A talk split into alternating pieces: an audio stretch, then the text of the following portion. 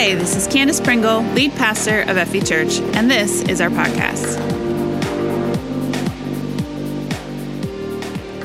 All right, it is a brand new series today called Freedom Isn't Free. I'm I'm very excited about this one. I think I say that every time. I'm always excited about them. I think God has a message for you here that it will set you free if you can get a hold of it. It is really deeply gonna help us. I I will actually not be preaching most of this series. Uh, I'm gonna kick it off today. Aaron Holt will be speaking next week. How many of you remember evangelist Aaron Holt? He's actually gonna cover two of the weeks while we're out on this next round of sabbatical. I always learn so much from Aaron Holt. Definitely don't miss next week. We have Pastor Isaiah back the, the week after that. And uh, then Jake Curlin, Pastor Jake Curlin from the Philly area, who was here in February. Uh, do you all remember him as well? So many of you wrote me after that week and said how good he was. So definitely don't miss any of the next four weeks of this series. Great lineup of speakers. I- I'm just asking you, will you show up, support them? right? Uh, come with open minds, open hearts, open notebooks, ready to take notes, ready to really receive.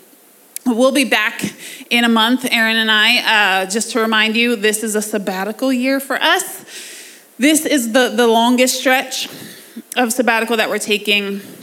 Let me just remind you a sabbatical is a discipline, it, it is taking extra time off every seven years and really saying to God, I know this church isn't mine.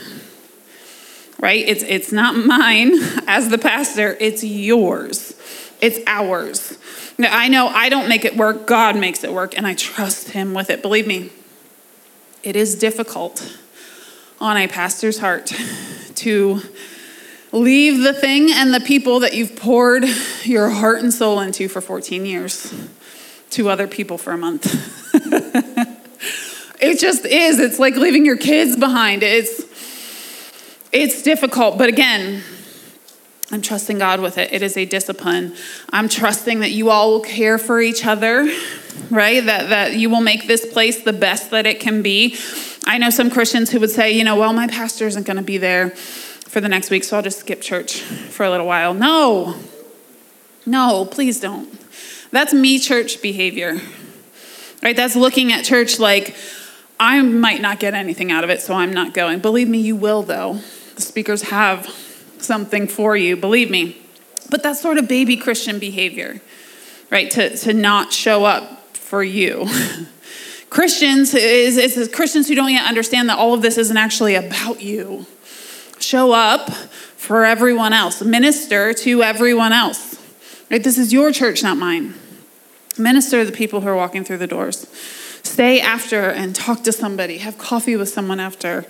Make a new friend, right? Church isn't meant to be selfish. We show up and serve our church extra when the pastor is out. Amen? Will you do that for me? Okay, deal. Thank you. All right, so I want to kick off this series with sort of the quintessential freedom example in my mind. I just couldn't get any more literal than the example that we're about to read today. But first, I want to uh, tackle a concept that's much more broad. I think to really be able to fully understand the concept of freedom, we must first understand a little bit about the meaning of life. And I know it's a big concept to tackle on a Sunday morning, Candace, but hear me out. There's a lot of places in the Bible where the author grapples with the meaning of life. I mean, they're deconstructing everything. Deconstruction is this buzzword in the Christian world today, uh, taking apart your faith and dismantling it. There are authors in the Bible that go through that process. They just land at a very different place than our culture is landing at right now. In Ecclesiastes, for example, uh, chapter 12, he says, Here's the conclusion of the matter. The whole book is trying to figure out the meaning of life. I don't know if you've ever read through Ecclesiastes, but you don't want to take any one verse out of Ecclesiastes and apply it. that can get a little dangerous. The whole book, he's trying to figure out the meaning of life. And here is the conclusion he comes to Fear God and keep his commandments, for this is the whole duty of man. For God will bring every deed into judgment, including every hidden thing, whether it is good or evil. Whole conclusion, as he's wrestling with the, the meaning of life, is to fear God and keep his commandments. Solomon says that life is all about honoring God with our thoughts and lives, and thus keeping his commandments. For one day we will stand before him in judgment. Part of our purpose in life is to fear God and obey him. The wisest man on earth, still credited to be the wisest man on earth, King Solomon said that. In Psalm 73, we see Asaph. He talks about how he was tempted to envy the wicked and they seemed to have no cares for anything and they built their fortunes upon the backs of those they took advantage of and they seemed to get away with it. But then he considered their ultimate end. In contrast to what they sought after, he states in verse 25 of Psalm 73 what matters to him. He says, Whom have I in heaven but you? And earth, nothing I desire besides you. And he's looking at the rich and powerful and suddenly concludes all of it's empty, it's meaningless. Who have I in all of heaven and earth but you, God. To Asaph, a, relationship with God mattered above all else. And without that relationship, life has no real purpose. Even the Apostle Paul in the New Testament talked about all he had re- achieved religiously. Religiously. I mean, he, he was talking in the world of religion. All that he had achieved before being confronted by the risen Christ. And he concluded that all of it was like a pile of manure. Bible's words, not mine pile of manure compared to the excellence of knowing Christ Jesus. In Philippians 3, Paul says that he wants nothing more than to know Christ and be found in him, to have his righteousness and to live by faith in him, even if it meant suffering and dying. And we know that Paul suffered a bit for his relationship with Christ. And Paul's purpose was knowing Christ and having a righteousness obtained through faith in him and living in fellowship with him, even when that brought on suffering, as he writes in 2 Timothy 3. Look, these guys, they had success, a lot of them. It wasn't enough. Right? Some of them had significant wealth. Solomon, significant wealth. It wasn't enough all the women he wanted. Literally, it wasn't enough. Property and health, wealth, it wasn't enough. Look, we see it in our time too. You see celebrity interviews sometimes where they're talking about getting everything they've ever wanted, and then what? right? All they've ever wanted was to be on tour with the band, you know, be famous. And two years into a tour, they're disillusioned and looking for meaning somewhere else. These things that we chase, we think are freedom. Just not sure we're actually chasing the right things. Look, started to think about through the Bible what freedom would actually mean. I mean, wouldn't it be in a perfect world, wouldn't that be free? Isn't it evil that constrains us? Adam and Eve had perfection in the garden, right? They had perfection, a world specifically tailored to them. I mean, if running around naked in the Garden of Eden, everything comfortable and accessible, if that's not freedom, what is? not having to toil and work for your food, right? Chilling with lions. I imagine they chilled with I would chill with lions if I had the opportunity. Enjoying life, enjoying the presence of God. If that's not freedom, what is, right? And yet, they still chose evil. Did perfection help them all that much? I, I even think back, like the angels the angels had perfection. They were with God in the very presence of the Father. Satan was an angel who chose to do his own thing, right? Did perfection help them all that much? Or did they eventually think that they knew better than God? I'm just not sure anymore that perfection helps us all that much, that this thing that we're chasing is what we should be chasing. I think we may all be yearning and searching for something that just doesn't do what we think it's going to do. We think we need certain things to truly feel free. But do we? Oh, if I can just get that, the, that job, right? That promotion, that raise at work, if I can just get the right people to give me a shout out on Instagram, if, if I can just get the right things to fall into place, then I'll be free. I won't be constrained by all these issues or relationship, like, like the amount of teenagers I hear growing up in, in this beautiful, amazing area to grow up in that hate it. I just want to get out of here. I just want to move. Oh, and this is every area, not just ours. I just want to move away. All the people around here. It's not the people holding us back. It's not your lack of fortune holding you back. Uh, it's, it's we're, we're not seeing the bigger picture. We're not seeing what actually makes us free isn't physical at all. All right, what if I told you today that you already have everything you need in life right now to be truly free? That if God never did another thing for you, answered any more of your prayers, you would still have enough. Could we complain about the negative things in life, but what if they were actually put there for your good? What if the battles and the storms in life they were meant for a bigger purpose than you can even imagine right now? C.S. Lewis wrote, There is no neutral ground in the universe. Every square inch, every split second is claimed by God and counterclaimed by Satan.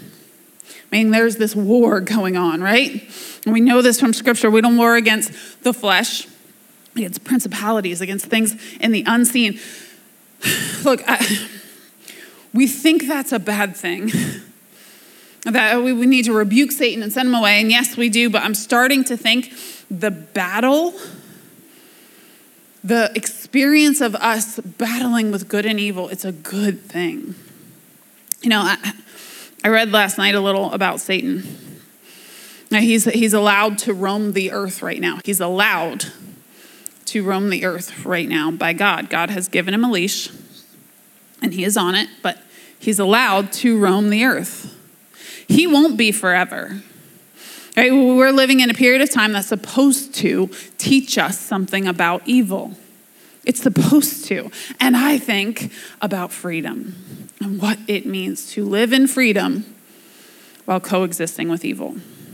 I think we have a wrong perception of freedom. I think we're ultimately looking, what we're looking for all the time is perfection, and that's what we think we need. And on this side of heaven, I'm sorry to break it to you, but you're just not going to get it. Not today. Today is not that day. And today's scripture we're going to read is one of the purest examples of how freedom isn't physical. Not for the followers of Jesus, anyway. Are you ready to read? Can I show you this today? got Josh. He's in. Okay. Thank you, Josh. Acts 16 is where we're going today. Verse 16. One day, as we were going down to the place of prayer, this is Paul writing, we met a slave girl who had a spirit that enabled her to tell the future. She earned a lot of money for her masters by telling fortunes. She followed Paul and the rest of us, shouting, These men are servants of the Most High God, and they have come to tell you how to be saved. This went on day after day until Paul got so exasperated that he turned and said to the demon within her, I command you in the name of Jesus Christ to come out of her. And instantly it left. Her master's hopes of wealth were now shattered, so they grabbed Paul and Silas and dragged them before the authorities at the marketplace. The whole city is in an uproar because of these Jews, they shouted to the city officials. They're teaching customs that are illegal for us Romans to practice. A mob quickly formed against Paul and Silas, and the city officials ordered them stripped and beaten with wooden rods. They were severely beaten. And then they were thrown into prison. The jailer was ordered to make sure that they didn't escape, so the jailer put them into the inner dungeon and clamped their feet in stocks. It's a bad day, right? It's a bad day. Beaten with wooden rods for giving freedom to a girl who desperately needed it both physical and spiritual freedom. Her slave drivers had no need of her. She couldn't tell futures anymore, right?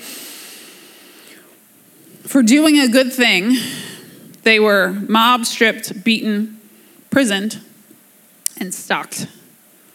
These things happen even to godly men for doing good things. I don't know about you, but if if I'm out there doing God's work, telling the good news and casting out demons and preaching the gospel, and I get beaten, thrown in prison, in the inner dungeon, put in stocks, I have a few things I need to say to God at that point. Anybody else? I'm complaining. God, why would you let this happen? How could you let that? Did I do something wrong? I thought I was doing what you wanted me to do. I'm preaching the gospel. Is that not? Is that not what you called me to? Is, is, I would take the wrong conclusion from that and say, this must not be. This must be a sign. God doesn't want me to do this. Maybe not here. Maybe I'm supposed to, right? I mean, wouldn't you?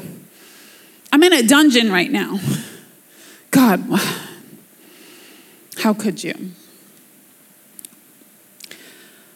Evangelist Johannes Amritzer once was counseling me a bit as I was complaining to him about not getting thrown in prison and beaten, right? And he said to me, Bad things are not always bad things. That phrase will forever stick with me. Bad things are not always bad things. This happened to godly men who were doing good, godly work. It did not mean they were not supposed to be there. It did not mean they weren't called to this bad things are not always bad things. Just as a side note, they're not they're also not necessarily a sign that you're doing something right. Some some Christians think that you know a tire pops on the way to church on Sunday morning and it's the enemy trying to keep them from church. Like everything that happens wrong is the enemy somehow. Sometimes bad things just happen because the world is a flawed place and there was a nail in the road. Right? I, I don't actually think the enemy needs all that much help in this world to throw us off a little bit. I don't. I think we give him a little bit too much credit sometimes. Sometimes it's just the world is a messed up place. And besides, Paul and Silas type faith would worship God on the side of the road just as passionately as they would in a church. it doesn't have to keep you from worship that morning, right? But bad things are not always bad things either.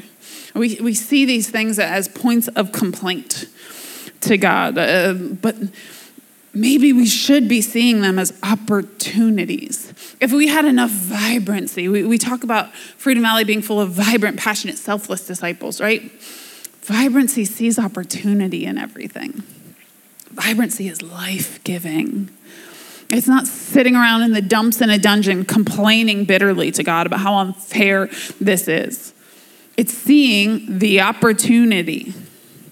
We have to stop taking the wrong conclusions for this to happen. Because again, I'd be sitting in the dungeon complaining bitterly. God, how could you? But uh, we have so many biblical, godly heroes throughout the word to look at. If they had if they had taken the wrong conclusions. Jehoshaphat, there's this beautiful story in the Old Testament about Jehoshaphat, had three armies marching against him. He knew he couldn't win this battle. Seemed like a really bad thing. but instead of being down in the dumps and God, how could you? Why would you? God was setting him up for victory. The three armies marching against him, God wanted to give him peace on every side. So he allowed these armies to march against them. He, he overtook them with praise and worship. I mean, the, the army ended up not even having to lift a finger. God took care of it. And God gave them peace on every side. So, what Jehoshaphat could have concluded is three armies marching against me, God is against me. No, God wanted to give him peace on every side. Bad things are not always bad things, not in the kingdom. We see Joshua, he had an unbeatable wall in front of him, right? He knew he couldn't take the city in his own strength as God had called him to. Seems like a bad thing, but God wanted to give him the city. In the end, it was a good thing. Abraham had to take his son up a mountain to sacrifice him, for goodness sake. He knew it was the word of the Lord, but seems like a really bad thing, right? Bad things are not always bad things. God wanted to give him six more children before the end of his life and generations after that. He just had to test him first to make sure he was worthy of it, make sure he was going to raise them right. Or Jonah in the belly of a whale, right? God wanted to save an entire city, not just Jonah, but he ended up accomplishing both with a whale, what seems like a bad thing. Bad things are not always bad things. I, there's so many more examples. If you've been reading any amount of the Bible lately, you're probably thinking of an example right now. Joseph sold into slavery, right?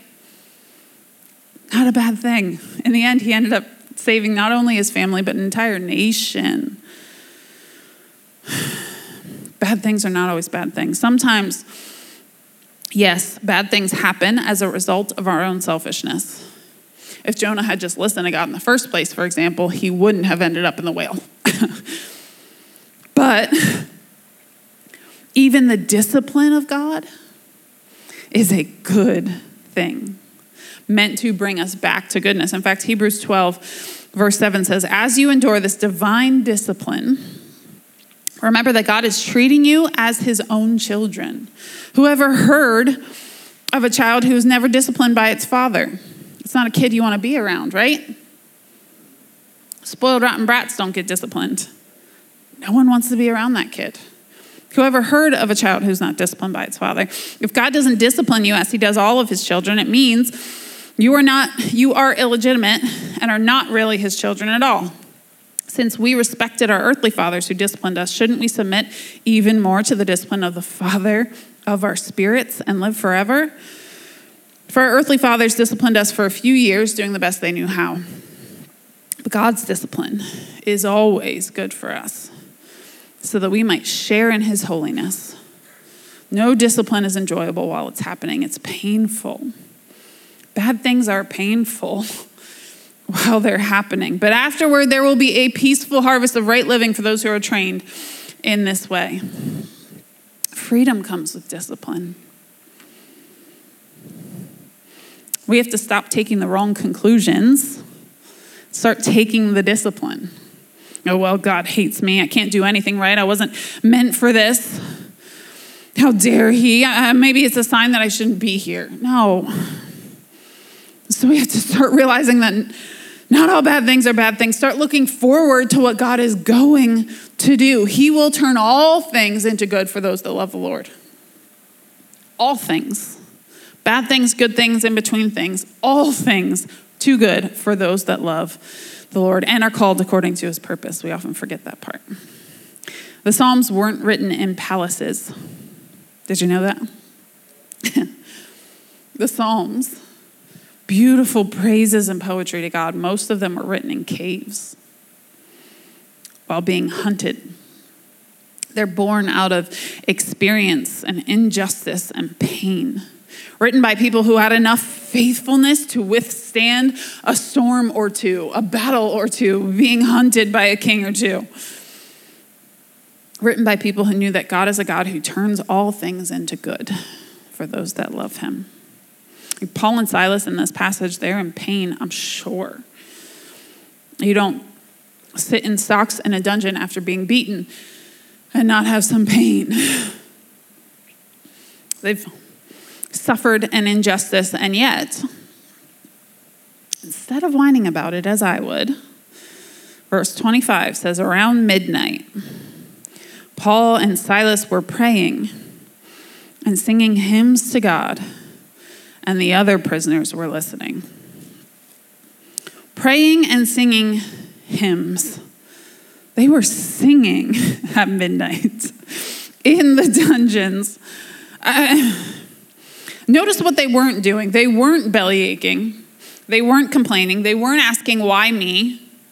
They, they weren't just getting through, muddling, trudging through just to get through. They were singing, thriving, praising God in the dungeon, in the stocks, after being beaten. Uh, look, midnight singing. There is something so anointed about this midnight singing concept. I, we've lived it a couple of times. Aaron and I, when he first got diagnosed with kidney failure, and we're scared and we're in the hospital for days on end. I think it was only like the second day we were there as we're realizing it might be a while. Aaron looked over at me and he said, Go get my guitar. Go get my guitar. and we sat in that hospital room and we sang. But it is a different kind of singing, y'all. When you are scared and broken and beat up, it's a different, there's a different anointing that comes through that moment. Midnight singing doesn't have to be at midnight, it's the concept. Singing at midnight comes from knowing that God has a plan. No, when we say that, we usually mean that God has a plan for us to be rich, or God has a plan for us to be 100% healthy, or God has a, an earthly plan for our success, when in reality, sometimes it's that God has a plan for us to be spiritually healthy, and none of those other things. hey, midnight singing doesn't happen unless we're in a prison, in a hospital bed, in the valley of the shadow of death, right? There's a special anointing that comes with that because it doesn't happen when things are good. But it's what we should be doing no matter what. This is a model we should be following. Paul and Silas, even in prison, even when bad things happen to good people and it's unjust and unfair and painful, Paul and Silas were free, even in that prison. This is now how I define freedom. Uh, we think of freedom in Christ as being happy all the time and wealthy. And no, Paul and Silas had none of that. They're literally beat up in stocks. They, they don't even have freedom in their bodies right at that moment. They can't move in a dungeon, locked up. They're probably the most free people in the Bible that I can think of in that moment. They're singing to their heavenly Father. We often think of freedom as this thing that only happens when we can make all the choices that we want to and no one is telling us no.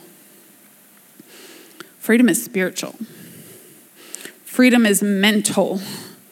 No one can take away your freedom to think, to worship, to thank God. Not really.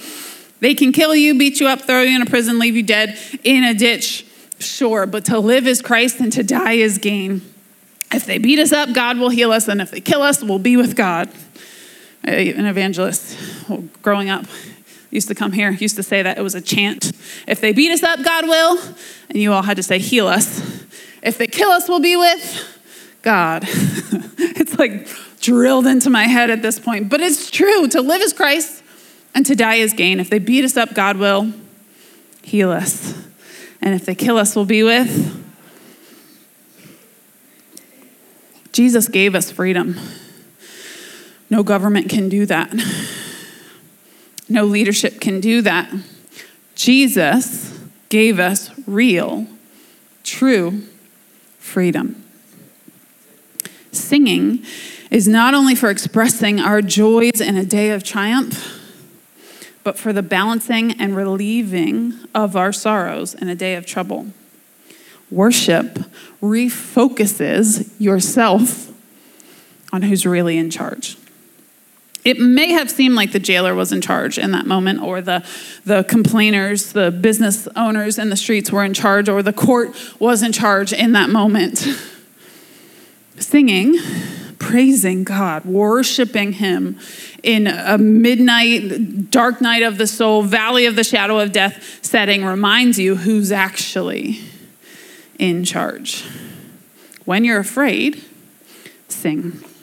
When you're in doubt, sing. When you're in pain, sing. Not just any song, a midnight song, a song of faith and praise and victory. Sing to convince yourself. Right? Sing to instruct your soul, to place your faith. Don't allow your emotions to control you. You are in control. Not only does it help you, it helps the people around you. Right? This may be one of the only things that separates you from the non Christian, the non believer. How do you react when trouble comes? Because I know, I know a lot of non believers who act pretty well, just like we do when things are good, right? They're happy, they're generous, they're kind. But how do they react when trouble comes? There's a lot of depression going around in the world today sadness and sickness and anger, bitterness as believers, we don't have to react that way when trouble comes. Because bad things are not always bad things. Because we have the God of heaven on our side. Who could be against us? No government, no officials, no culture can define that for us. God does. We're free. The other prisoners didn't hear midnight singing when things are good they heard it. Those particular people actually could never have heard the gospel message out in the streets where Paul and Silas were taken from because they're in prison, right? They needed Paul and Silas in a place where no one else would go. Paul and Silas were the men for the job because they were midnight singers. They were in the dungeon. It was dungeon singing, stock singing. And it was so loud they must have awoken everyone from the dungeon. Can you imagine? waking up in the jail to hear singing of all things that could not have been what they were used to hearing. I just know it. I have this sign on the wall in my house that I think of often. It says, Those who wish to sing will always find a song. Those who wish to sing will always find a song. Christians, believers, should be those who wish to sing. We should be always finding a song, singing about everything. Now, I don't mean actually singing. Some of us should not be actually singing loudly. I'm just saying. Not all of us are gifted like Aaron and Tommy and Anna with voices like songbirds. Some of us should not be singing. We'd have people begging us not to. Sound like a bag of cats or something. Still a joyful noise unto the Lord, but noise to everybody else. but I don't mean actually singing here. I mean, we are joyful. We are giving thanks. We are finding something to be passionate and vibrant and selfless about, even when things are bad and it's in the dungeon, right? We're praising God. What comes out of us is worship and praise when met with crisis. Amen? In everything, we give thanks. That is who the believer is meant to be. And yet, I hear believers complaining more often than anything else about our culture, about our government, about our leader, whatever. They're always complaining about everything. We're meant to be midnight singers. Because as dark as the world gets, we still have the light. And it only shines brighter in the light. Nothing can put out our light except us. We can walk away from it.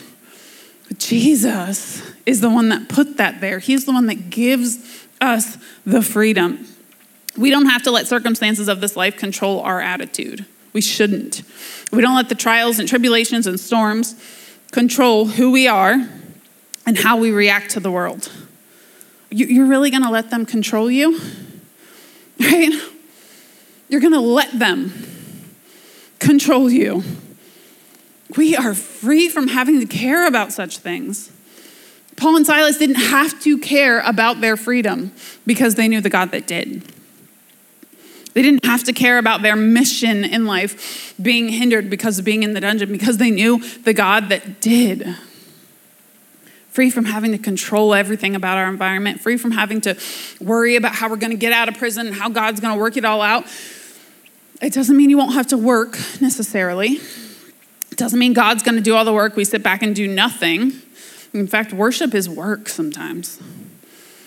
I don't know. I, yes, I'm the pastor and I love Sundays so much, but some Sundays I come in and I'm like, I don't want to be the pastor today. And somebody, I need a sermon. I don't want to give one. You know what I mean? Somebody preached to me. I feel like I'm in a dungeon right now, but when I put the work in and genuinely worship, even in those moments when I don't feel like it, God always meets me there. Always. Always. Because I place my authority, who I look to as my source, back in the right place. When I come in feeling like I'm down in the dumps, everything's against me, the world is just everything, like I feel like a victim. Worship reminds me that I am not a victim, that I am free in Christ Jesus, that Jesus played the victim. He chose to be a victim and crawl up on a tree so that I wouldn't have to. I am more than a conqueror. I am victorious in Christ Jesus. If nothing else, midnight singing is terrifying to the enemy. Terrifying to the enemy. What could scare the enemy more than you not being afraid of him? We don't have to be afraid of him. I've had people ask questions about demons, like, "What? How much do you know? Like, what? I know they're real, they're in the Bible, but like, aren't you scared?" No, they're puny little evil suckers. They're ugly and gross. No, I'm not scared of them. I, we have Jesus. If He's for us, no. and what could possibly put them off of their mission? if a dungeon and a pair of socks could not do it. The enemy had to be shaken in his boots at that point. I've done all I know how to do short of killing these guys. I've beat them, put them in a prison, the whole community is against them. They're in stocks, for goodness sakes, in the dungeon. And they're singing why are they singing? Doesn't that, wouldn't it put a little fear in the heart of the enemy? So some of us say we have dungeon faith, but we're not even willing to tell our friends that we go to church. Right? That's not dungeon faith. You know how you get dungeon faith? Step out with what little faith you have. It is built battle by battle, crisis by crisis, brick by brick. What little faith you have today, exercise it, use it for something. It's built faith by faith, opportunity by opportunity. We have to see these opportunities for what they are midnight singing, dungeon faith, opportunities. Uh, Paul and Silas saw this as an opportunity to place their faith, to put their faith in God, to, to see Him as their source, and to minister to the entire jail with all they had at that point, which was their voice. I think Christians are meant to have this Tigger attitude. You know Tigger? Winnie the Pooh. Whatever they're doing, Tiggers can do that best, right? That's what Tiggers do best. So you're building a bridge, that's what Tiggers do best, right? You're, I don't know, I haven't seen Winnie the Pooh in ages. What are they doing in Winnie the Pooh? Whatever they're doing, Tigger's in, right? That's what Tiggers do best. My dad used to say that when, we, when he couldn't sleep at night, he'd have a rough night sleeping, he would just assume he was being attacked by the enemy and prevented from getting sleep. And so instead of complaining or getting bitter about it or getting annoyed in the middle of the night, he'd just begin to pray and to worship in the middle of the night. That way, even if he wasn't being attacked, he was using the time well. And if he was, Satan would eventually let him go to sleep because at least then the worship would stop. right? He'd just give up bothering him for the night and let him go to sleep. He's going to worship. So that's the, that's the opportunity I'm talking about. Bad things are not always bad things. When bad things come, maybe we just assume this is God setting me up for a victory. Something amazing is going to happen here. I just know it, right? Because God turns all things into good for those who love the Lord. And I'm going to sit here and I'm going to worship even when I don't feel like it, even when I'm beat up and in prison and the valley of the shadow of death, I'm going to worship. Place my faith back in my Father because that's what Tiggers do best.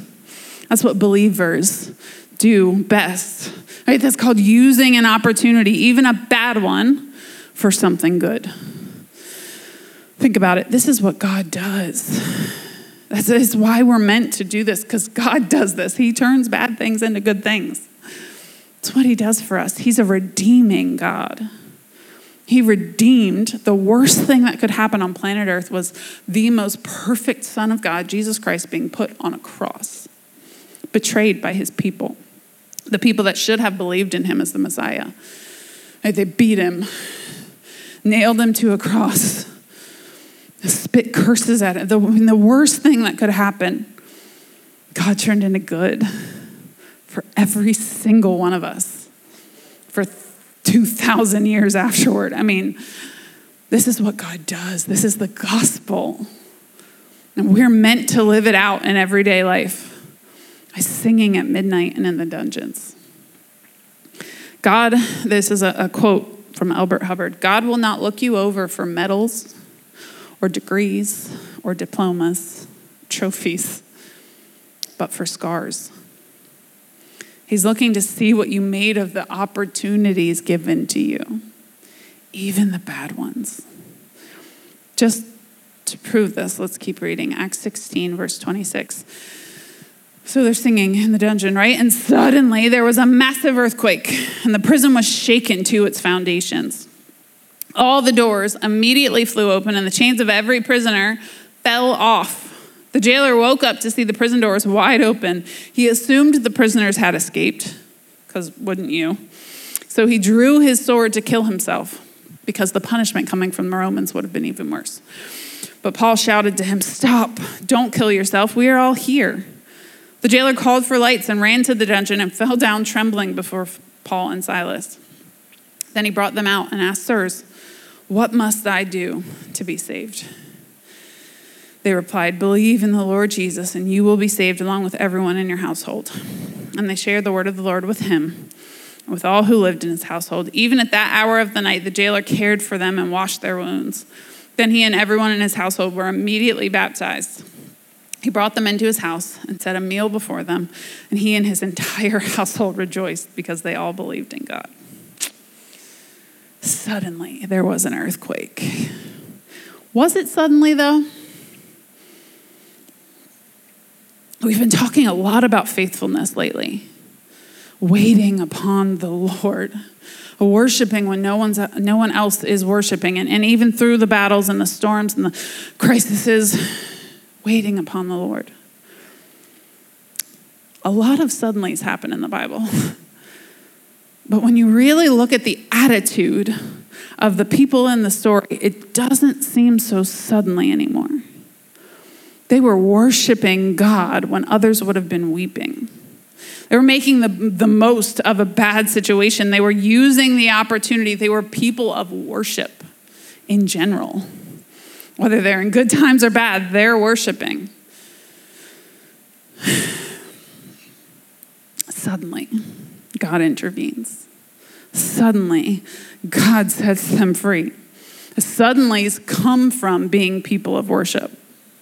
Suddenly's come from seeing not all bad things as bad things, seeing the opportunities, even when they feel really bad and painful. Uh, uh, Maybe those, I think about this a lot, the environment in that prison.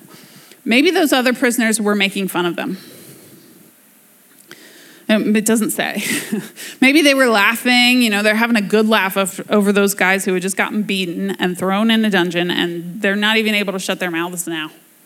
Like the idiots sitting in prison. They're still singing in the stocks. Don't they ever learn their lesson, right? Maybe they were, they were laughing at them. I mean, how dumb do you have to be, guys? Shut up already. But then there was a suddenly. And I bet they weren't laughing anymore. Right? There, there are a lot of suddenlies in the Bible where God suddenly intervenes for his people. When everything seems to be against his people. And suddenly, there's an earthquake. But notice how they didn't run immediately.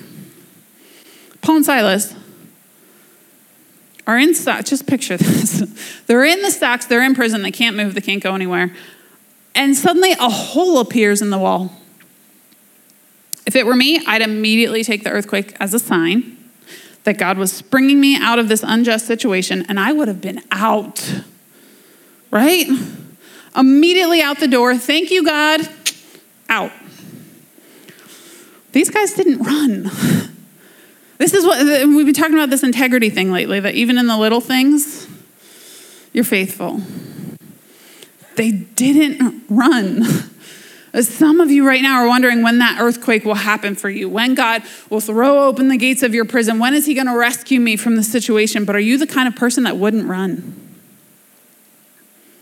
Hmm. When given an opportunity to be out, that's kind of cheating. Would you be the kind of person that would stop your oppressor from killing himself instead of just being free? Would you look around that prison and say, maybe I'm here for another reason? Maybe this hole in the wall isn't just about me. Maybe it's about somebody. Look, this is, this is what midnight singing produces a selfless heart, a willing attitude. They didn't take wide open doors as a sign they should run, they took wide open doors as a sign they should save the jailer.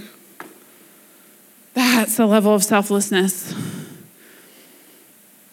Jesus had. That's a healthy heart. It's a healthy soul. That's a free soul. That level of selflessness, I don't think most of us have. They walked out not only victorious over their oppressors, but in partnership with them. Uh, uh, is that not the gospel? Right? Is that not what Jesus did? Let me say it again. They were beaten even though they had done something good, but they ended up not only victorious over their oppressors, but in partnership with them. That is the gospel turning enemies into friends, by saving those that you, you feel like are so far from God, being willing to be beat up and thrown in prison to save one family. That's the heart of Jesus. It's not what most of us have, though. Sometimes it takes a little earth shaking for the oppressors to be saved. The persecutors wanted them to stop proclaiming the gospel, but they could not be stopped. The persecutors wanted them to, to be shown who's boss, right? To realize their authority, but they already knew the boss, the one in charge, right? They turned that prison into a house of prayer and the jailer's house into a church because bad things are not always bad things. Sometimes bad things are an opportunity for someone else's salvation. Are we willing to endure to get there. That same hour, his whole household was baptized, y'all. Before the sun came up that morning, baptized. The jailer awoke not just from a physical sleep, but a spiritual one. Wake up, O sleeper, the Bible says. That is the call of the gospel. We are asleep spiritually. Sometimes it takes a little earth shaking to wake up the sleepers. And so far, in this story, I've been likening us to Paul and Silas, that we should be singing in the face of our oppressors in the dungeon and in the stocks. But maybe in this story, we're not Paul and Silas. Maybe we're the jailer. My sin put Jesus on that cross. My sin. He willingly put himself in that situation for me. And when he had the chance to run, he didn't stayed for me. He took the beating for me. He overcame death for me. He put me in partnership with Him, not because I deserve it, but because God is good. And I can see that now because of the things I've walked through. the beatings that I've endured, the prisons that I've been caged in, nothing the world can offer me compares to the freedom that Jesus has given me. Nothing. And if I'm the jailer, and Paul and Silas were willing to take all of that from me, knowing that, knowing what Jesus has done, that's freedom. That is being free. And it didn't come free, it came with a price, but Jesus paid that price. He paid that price. And one more piece of scripture to read for you. And it shows, again, the heart of Paul and Silas, how much they understood their authority in Jesus' name. The next morning, the city officials sent the police to tell the jailer, let those men go. So the jailer told Paul, the city officials have said, you and Silas are free to leave, go in peace. But Paul replied, I know. They've publicly beaten us without a trial and put us in prison. We're Roman citizens. So now they want us to leave secretly? Certainly not. Let them come themselves to release us. When the police reported this, the city officials were alarmed to learn that Paul and Silas were Roman citizens. So they came to the jail and apologized to them. Then they brought them out and begged them to leave the city. When Paul and Silas left the prison, they returned to the home of Lydia. Then they met with the believers and encouraged them one more, once more. Then they left town. Paul knew who he was. He knew he was a citizen of Rome and a citizen in God's kingdom. That's why he could sing in prison. It's why he didn't allow the oppressors to get away with what they did. Christianity doesn't mean you have to allow yourself to be abused all of the time. You can hold people accountable when there is an injustice. But worship still refocuses you that it's not actually about them. They are not in charge. God is in charge. God sent the earthquake, God opened the doors. This is what worship does it aligns our identity with His, it prioritizes our situation with His reputation. Even in the valley, even in those midnight moments, it changes our perception before, during, and after the storm. Jesus said, I have told you these things so that in me you may have peace. In this world, you will have trouble. Not you might have trouble, you could have trouble, there may be trouble. You will have trouble, but take heart. I have overcome the world. You will have trouble, but take heart. I have overcome the world. What did we read a few weeks ago? Whom in I, whom have I in heaven but you, and earth has nothing I desire but you. The disciples said back to Jesus, Where else would we go? To whom else would we go? You have the words that give life.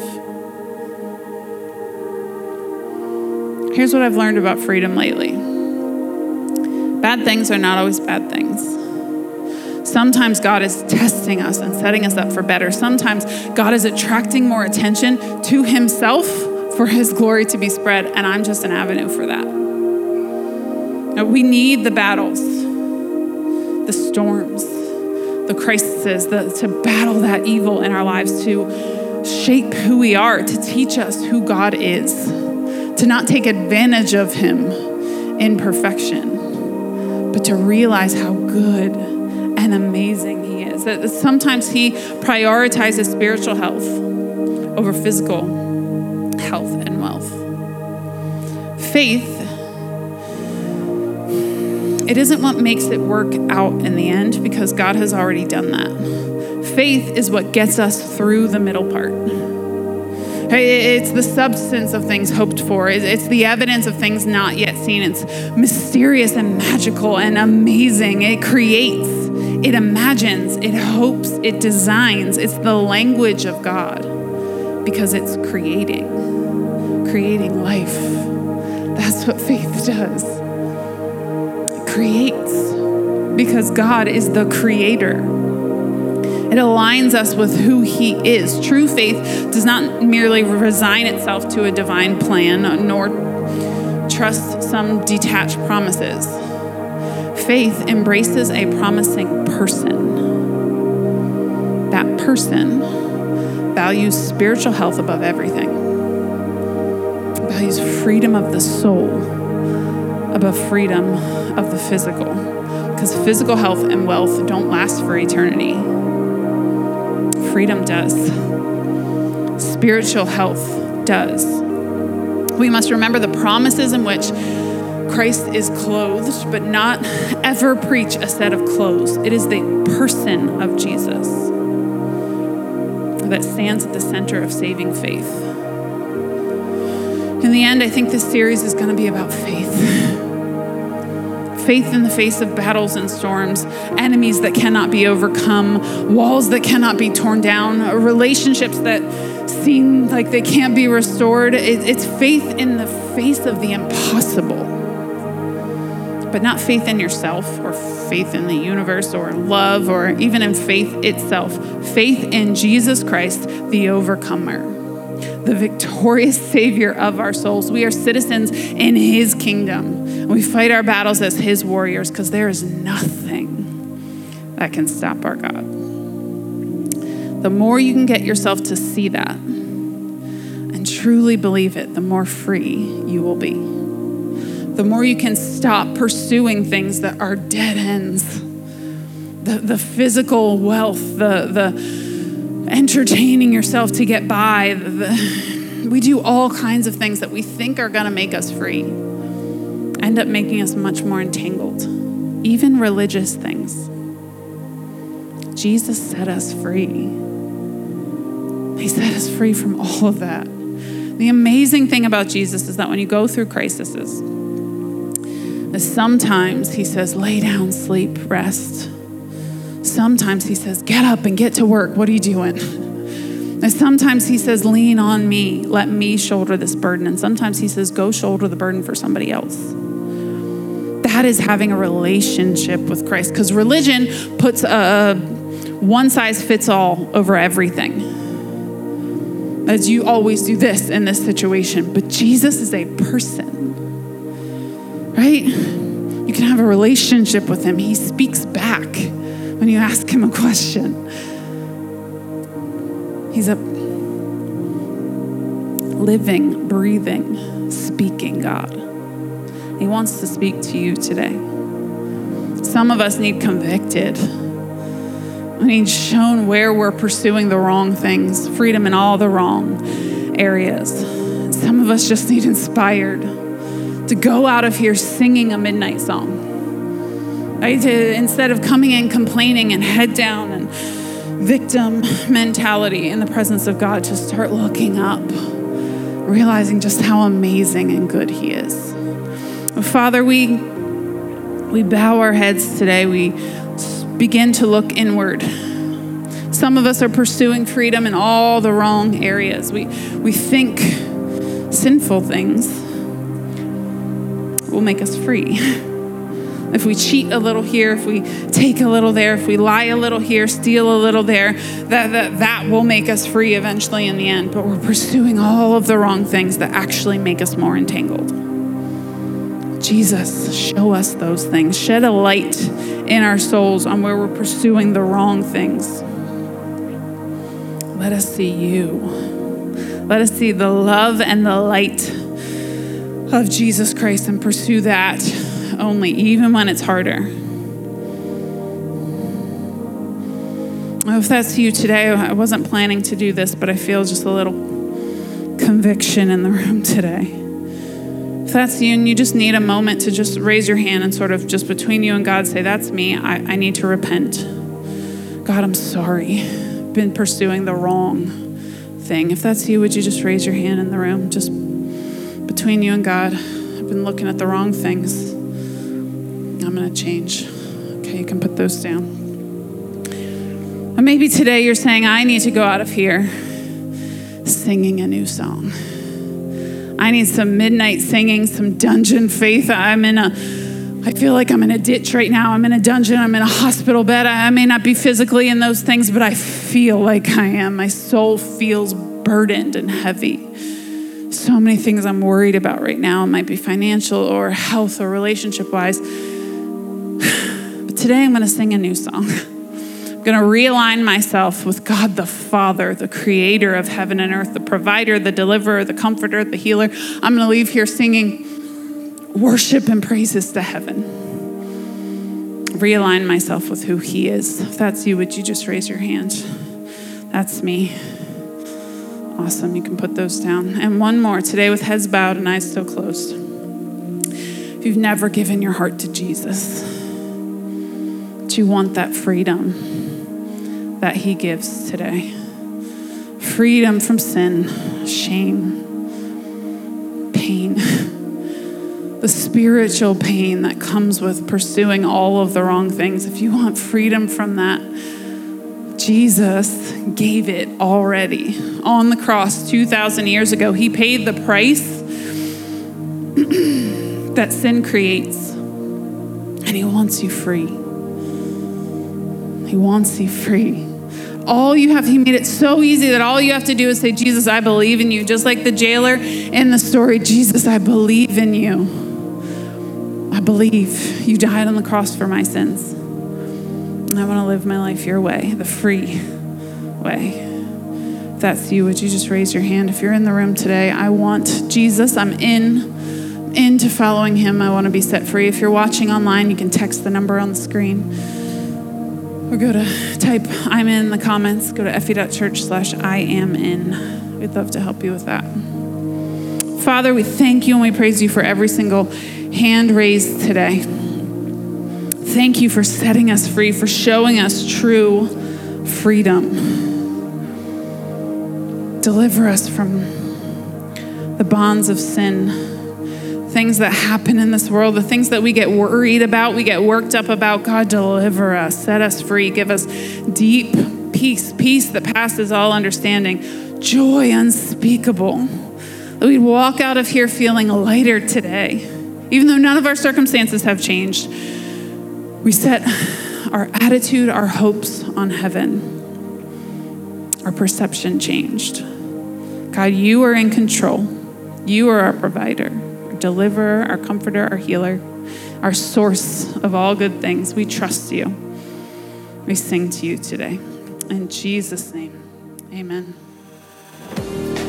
Thank you so much for joining us today. If you made a decision to follow Jesus, please let us know by going to fv.church slash.